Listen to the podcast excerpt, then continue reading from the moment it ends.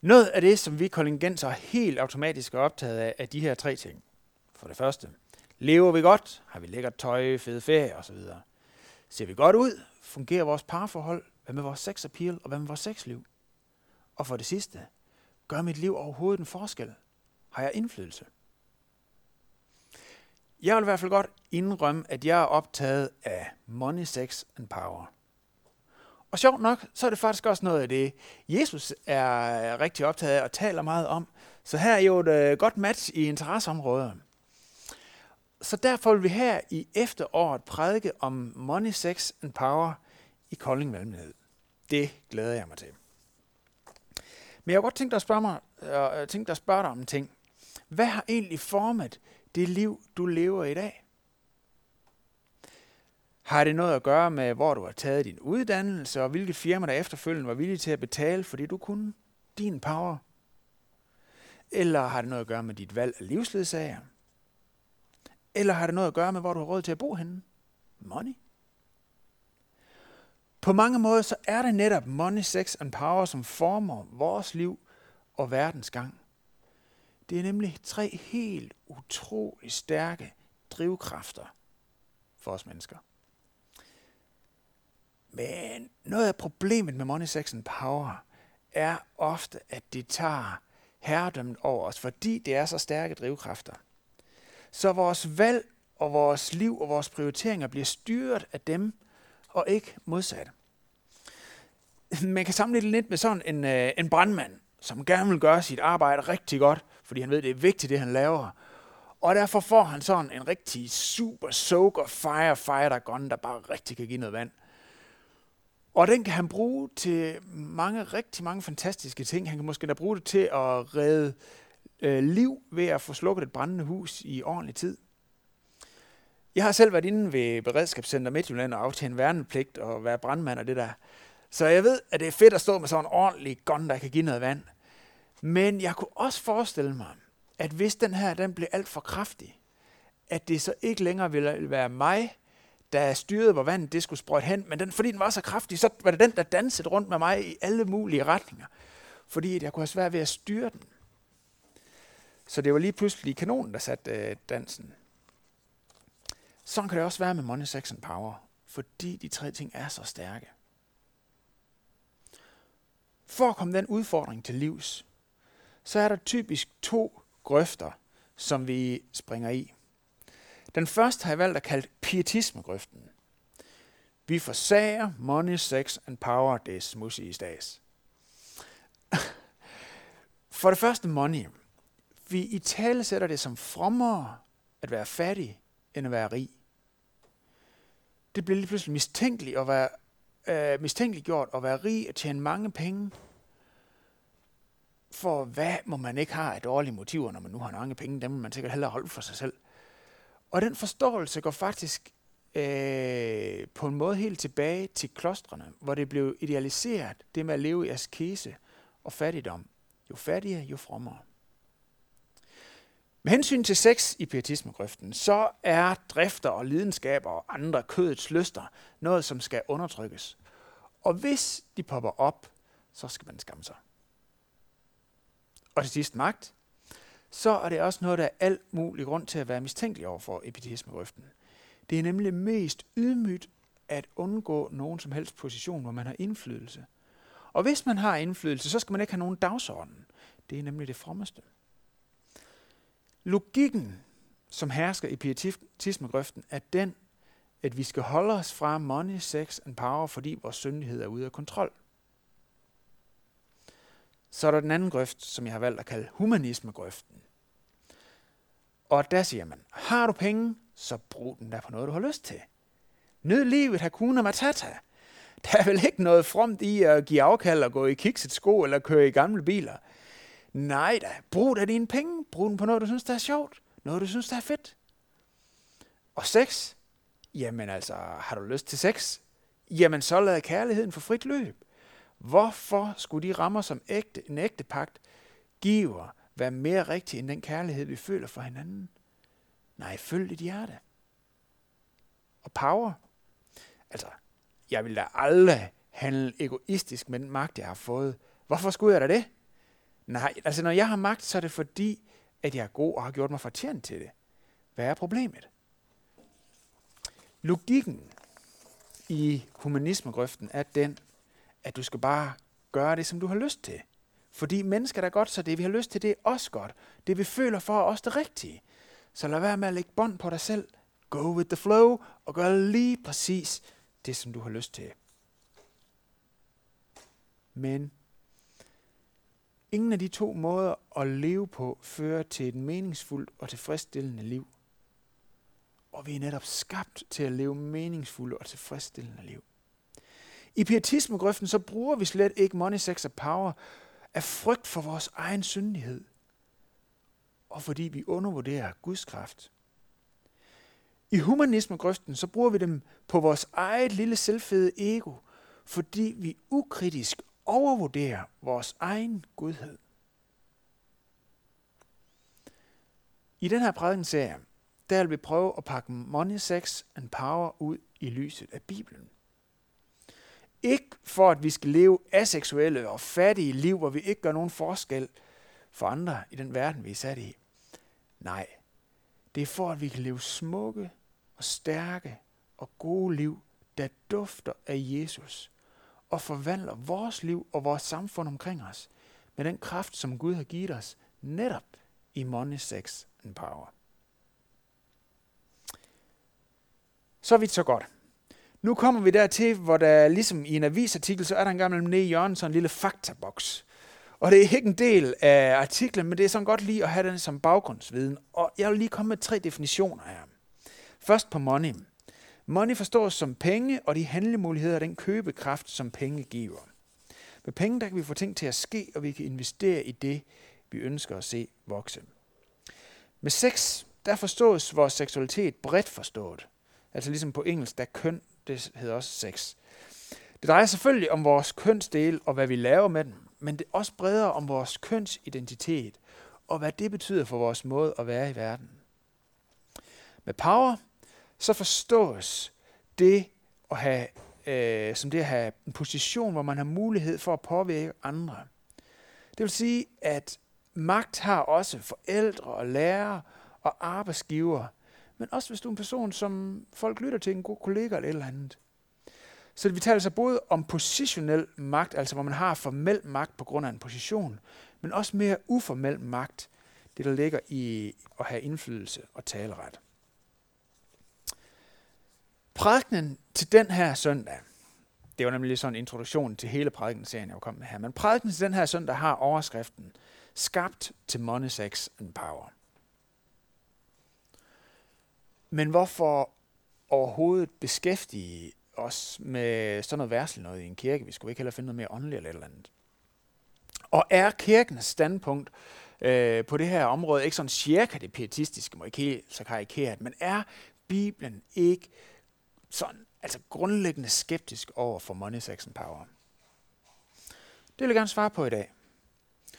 Og det kan jeg gøre meget kort. Og mit svar er nej. Et klart og tydeligt nej. Næste søndag, der skal vi se på, hvorfor money, sex and power engang man kan blive en udfordring i vores liv, og en man direkte destruktiv. Men grundlæggende, tingene i sig selv, så har Bibelen et utroligt positivt syn på money, sex and power. Og for at belyse de tre ting, så vil vi vende tilbage til de allerførste sider i Bibelen, nemlig 1. Mosebog, kapitel 1 og 2, hvor der står om alt det, Gud havde skabt før syndefaldet. Altså, før der var noget som helst skidt eller dårligt ved nogen ting, hvad står der så omkring money, sex and power der? Fordi dengang der var alting, som det skulle være. Og netop der, der vil jeg prøve at kigge på Money, Sex and Power. Men inden vi går i gang med det, så er der en, en hvad skal vi sige, et baggrundstæppe eller en grundtone, som jeg gerne vil have, at vi tager med ind og læse omkring de her ting. Fordi i vores øh, samfund i Danmark i dag, der er nemlig sådan, at vi sammenligner os med hinanden. Vi måler os med hinanden. Vi lever i en performance-kultur hvor netop, hvorvidt vi lykkes på de her tre områder med money, sex and power, øh, er det, vi måler hinanden på. Og når jeg i dag taler om det, så ønsker jeg simpelthen ikke, at det skal blive endnu et add-on, endnu en standard, som vi lægger uden på alt det andet, vores kultur ellers siger til os omkring de her ting.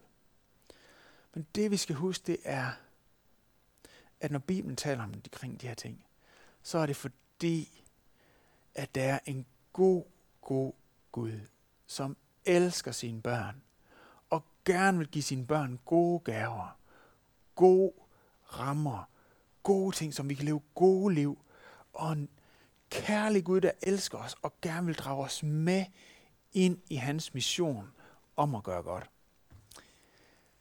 Så det er det hjerteslag, vi skal have i baghovedet, når vi læser omkring de her ting. Og det første sted, vi skal læse om, handler om power. Og det er 1. Mosebog, kapitel 1, vers 26, hvor der står sådan her. Gud er i gang med skabelsen, og han siger, Lad os skabe mennesker i vort billede, så de ligner os. De skal herske over havets fisk, himlens fugle, kvæget, alle de vilde dyr og alle krybdyr, der kryber på jorden. Nå, hvad betyder det så, det der står her?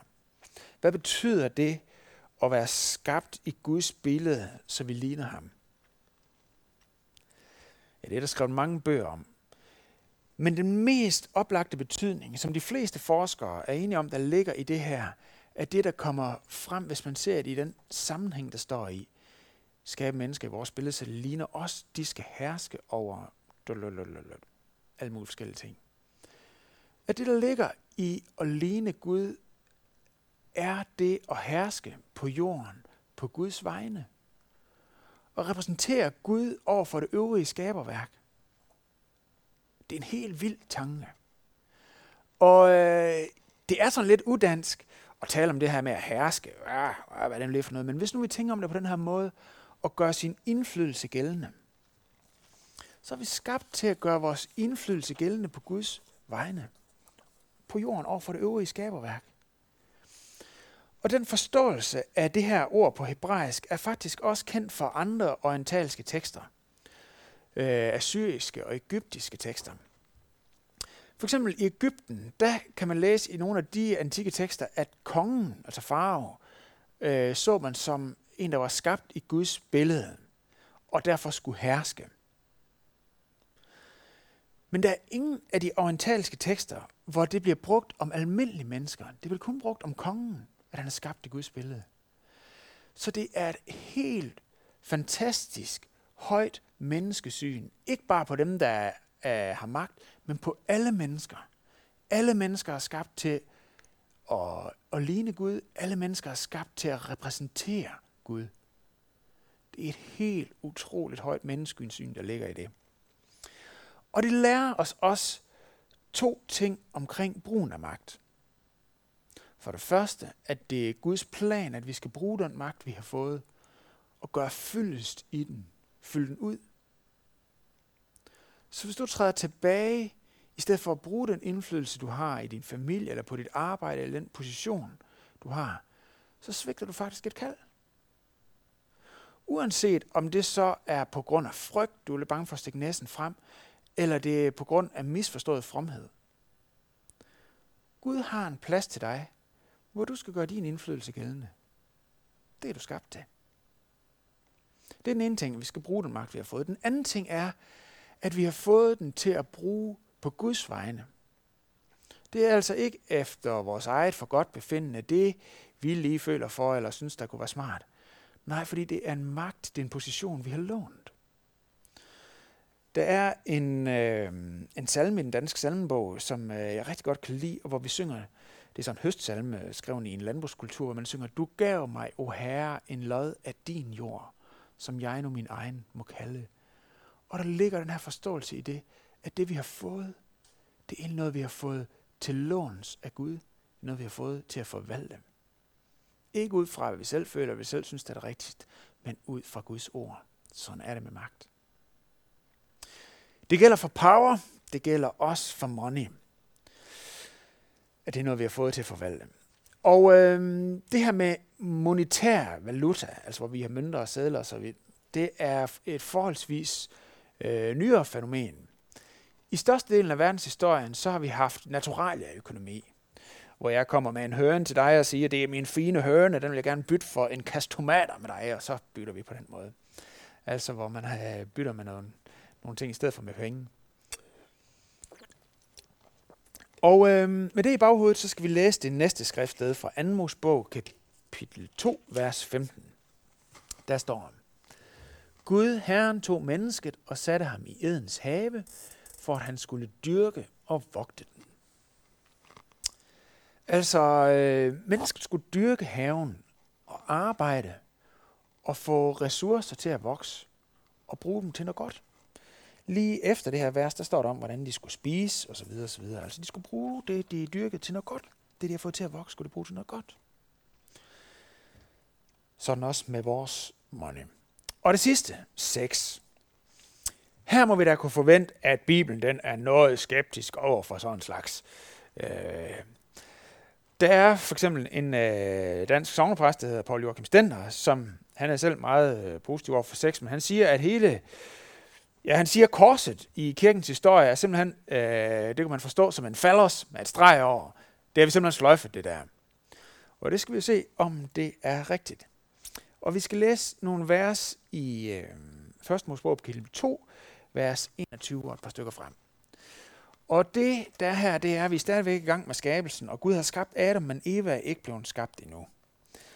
Og så står der, da lod Gud en tung søvn falde over Adam. Og mens han sov, tog han et af hans ribben og lukkede til med kød. Og af det ribben, Gud havde taget for Adam, byggede han en kvinde og førte hende til Adam. Det er sådan, at de fleste store ting i verdenshistorien, det sker, mens mændene de sov middagssøvn, sådan også her.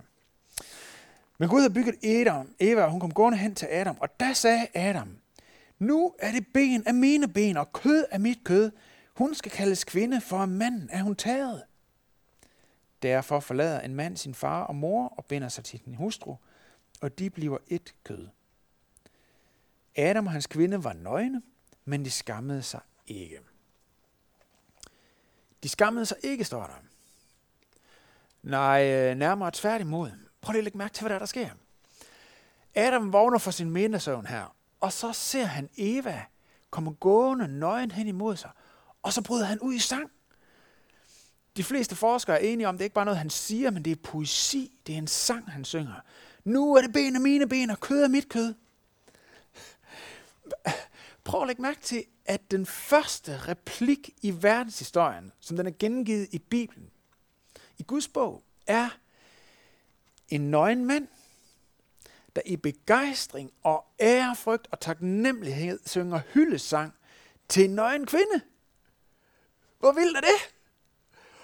Og det står i Bibelen. er det ikke fedt? Bibelen har et helt utroligt positivt syn på sex og på vores skabthed, som øh, med vores køn og med alt, hvad det indebærer. Er det ikke fedt? Og prøv at tænke sig, hvad for en betydning det har haft øh, for Adam og Eva.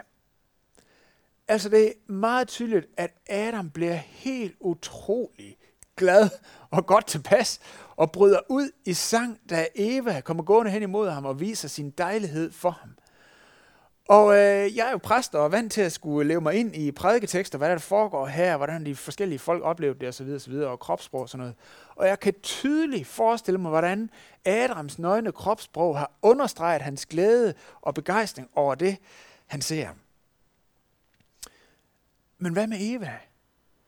Hvad tror jeg ikke, det har betydet for Evas glæde over sin egen krop og hendes syn på sig selv, at modtage sådan en hyldest fra Adam? Min konklusion på de her tre skriftsteder, vi har set på indtil nu, er det. Vi er skabt til at elske Gud og elske andre mennesker med hele vores hjerte, hele vores liv og hele vores styrke. Det siger Jesus også. Men tre af de stærkeste virkemidler, vi har fået med fra paradiset, med til at gøre verden til et bedre, et smukkere og mere håbefuldt sted er netop money, sex and power.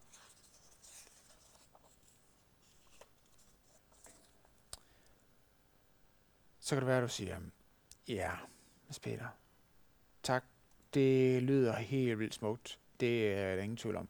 Men jeg lever ikke i paradis. Det gør jeg ikke. Min historie den indeholder masser af situationer, hvor jeg har brugt min indflydelse til egen fordel. Og min historik med sex er fuld af brudhed og smerte og frustration. Og altså money, jeg kan næsten ikke øh, komme i tanken, øh, hvornår jeg har tænkt på mine penge som noget, jeg kunne bruge til at velsigne andre. Altså det har jeg bare tænkt på som, ja. Til dig vil jeg sige, kære ven, da Jesus kom og sagde, at Guds rige er nær, der skete der noget nyt. Guds rige, det er der, hvor Gud regerer. Det er det tabte paradis, som Jesus igen bringer helt tæt på, som Jesus bringer nær. Og ved du hvad, vi bliver ikke en del af Guds rige, fordi vi bare styr på alting. Vi bliver simpelthen en del af Guds rige, fordi at vi bliver hjulpet ind, og fordi vi har brug for at blive hjulpet ind. Og Gud er ikke færdig med at hjælpe dig. Det vil jeg godt garantere dig. Der er en fantastisk dejlig salme, som Grundtvig har skrevet, en pinsesalme, hvor vi i et af versene synger sådan her. Det ånder himmelsk over støvet, det vifter hjemligt gennem løvet. Og det her med støv og løv, det er så nogle øh, poetiske øh, ord på alt det skabte. Så vi kunne også synge, det ånder himmelsk over money, sex and power, det vifter hjemligt gennem løvet, det lufter livligt under sky, og så kommer det, fra paradis opladt på ny. Det lufter livligt under sky fra paradis opladt på ny, og i næste vers synger vi, det volder alt den ånd, som daler. Det virker alt den ånd, som taler. Hvis du er kristen, så bor Guds ånd i dig. Hvis du ikke er kristen endnu, så kan du blive det, fordi Jesus har betalt for det, der er gået galt for dig. Og du kan få tilgivelse og blive Guds barn og få Helligånden som gave. Paradis opladt på ny. Og ved du hvad? Gud kan gennem dig lade money, sex and power blive kanaler for hans kærlighed. Og ved du hvad? I dag vil jeg gerne udfordre dig. Jeg vil gerne udfordre dig til at tro på og gribe om, at du kan blive en investor med de penge, som Gud har givet dig. At du kan blive en, der skaber glæde, håb og trøst med det. Og jeg vil gerne udfordre dig til at tro på, at din seksualitet er en absolut fantastisk og kraftfuld gave fra paradis i dag. Har du en ægtefælle, så har du faktisk et kald til sex. Du har et kald til at være en velsignelse for paradiset til din ægtefælle. Så hjem under dynen med jer, der er ægtefæller. Men også hvis du er single, er du klar over, hvor meget styrke og hvor meget skønhed Gud har lagt ned i dit specifikke køn. Der kommer en helt anden prædiken, der handler udelukkende om det her. Men i dag vil jeg bare sige, at med dit køn, på engelsk, med dit sex, der bringer du glimt fra paradis. Og som det sidste, så er det udfordret til at tro på, at du som kristen er en ambassadør fra paradiset. Bestem dig for i dag, at de steder, hvor du har indflydelse, at der skal det duft af paradis. Fordi at Guds vilje får lov til at udfolde sig i den magt, som du er blevet givet tro på, at der er et liv, som hverken på den ene side er noget, hvor vi ikke overhovedet beskæftiger os med money, sex and power, det er bare noget, vi skal holde ned så vidt muligt og holde os fra. Og på den anden side, ikke noget, som vores fede ego bare kører med, og vi godt ved, det, pff, det bliver bare alligevel ikke smukt, fordi det kommer ikke et godt sted hen. Tro på, at der er en tredje mulighed, hvor du med dit liv får lov til at modtage Guds gode gaver til dig i money, sex and power, og hvor du med dit liv kan leve et liv, der dufter af Guds kærlighed og dufter af paradis, og hvor han virker igennem dig. Må Gud velsigne dig til at være en ambassadør fra paradiset med money, sex and power. Amen.